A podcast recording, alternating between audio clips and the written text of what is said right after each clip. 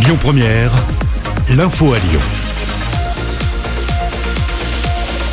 avec Antoine Galen. Bonjour. Bonjour, ce drame dans le quartier des Minguettes à Vénissieux. Un homme a été grièvement blessé par balle dans la nuit de jeudi à vendredi. La maire de Vénissieux, Michel Picard, a exprimé son inquiétude face au trafic de stupéfiants une semaine après un homicide dans le même quartier. Après deux ans de détention en Turquie, Tuna Altinel a atterri à Lyon hier matin.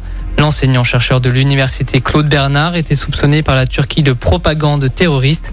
Il avait été confisqué de passeport et emprisonné pendant 80 jours. Cet après-midi, à partir de 14h, démarre à la place Bellecour la marche des fiertés. Un événement pour faire entendre les revendications de la communauté LGBTQIA+, face à l'extrême droite et la sourde oreille du gouvernement, selon Antoine, membre du collectif Fierté en lutte. On a l'espoir que la Pride se politise davantage à travers les années et devienne de plus en plus euh, revendicative. On revendique le fait que des mesures soient prises contre, euh, contre l'extrême droite et le fascisme qui euh, sont très présents à Lyon et qui sont vraiment extrêmement violents vers notre communauté. Pour ce qui est plus spécifiquement euh, des revendications vers l'État, typiquement l'interdiction des thérapies de, conversion qui traînent depuis plusieurs mois, euh, il y a beaucoup de mouvements sur les réseaux sociaux pour euh, demander leur interdiction, ça n'a toujours pas été fait. Également, parmi les grandes revendications quand même de cette année, j'ai envie de dire, il y a l'ouverture de la PMA pour, toutes, donc y compris pour les couples de personnes lesbiennes et pour les personnes trans. La marche partira place Bellecour à 14h et sera composée de différents cortèges.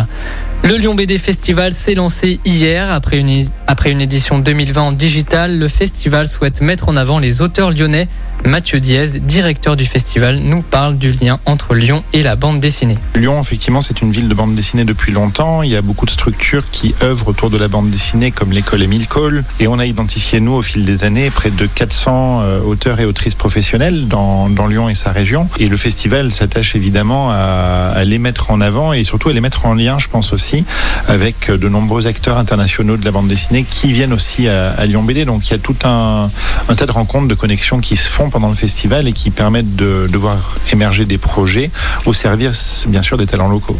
Mathieu Diaz sera l'invité de Lyon Première demain matin à 11h30.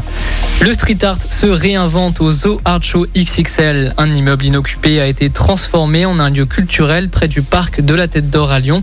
Un défi de taille pour Antoine Roblot, directeur du Zoo Art Show. Le principe, c'est de reprendre des bâtiments en transition, donc qui sont vides, hein, tout simplement, et de les transformer en lieu de divertissement. C'est 5000 mètres carrés à visiter. On a vraiment fait ça pour rigoler avec des potes. C'était plutôt de se dire, voilà, il y a du patrimoine qui est vide, euh, les gens peuvent pas rentrer dans ces bâtiments, c'est vraiment dommage, ils sont pas utilisés. Et surtout, c'est dommage que des, que des artistes, des gens à qui on donne pas forcément ce genre de lieu, puissent pas les exploiter euh, alors qu'il y a personne. On a une méthode de travail qui vise effectivement à aider ceux qui qui le souhaitent et euh, qui en sont là dans, dans leur carrière à se professionnaliser.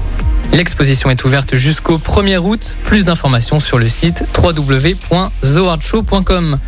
Le musée gallo-romain Lugdunum de Fourvière s'associe au musée du Louvre. Cette collaboration a pour objectif d'enrichir les collections des musées et d'accentuer la collaboration scientifique.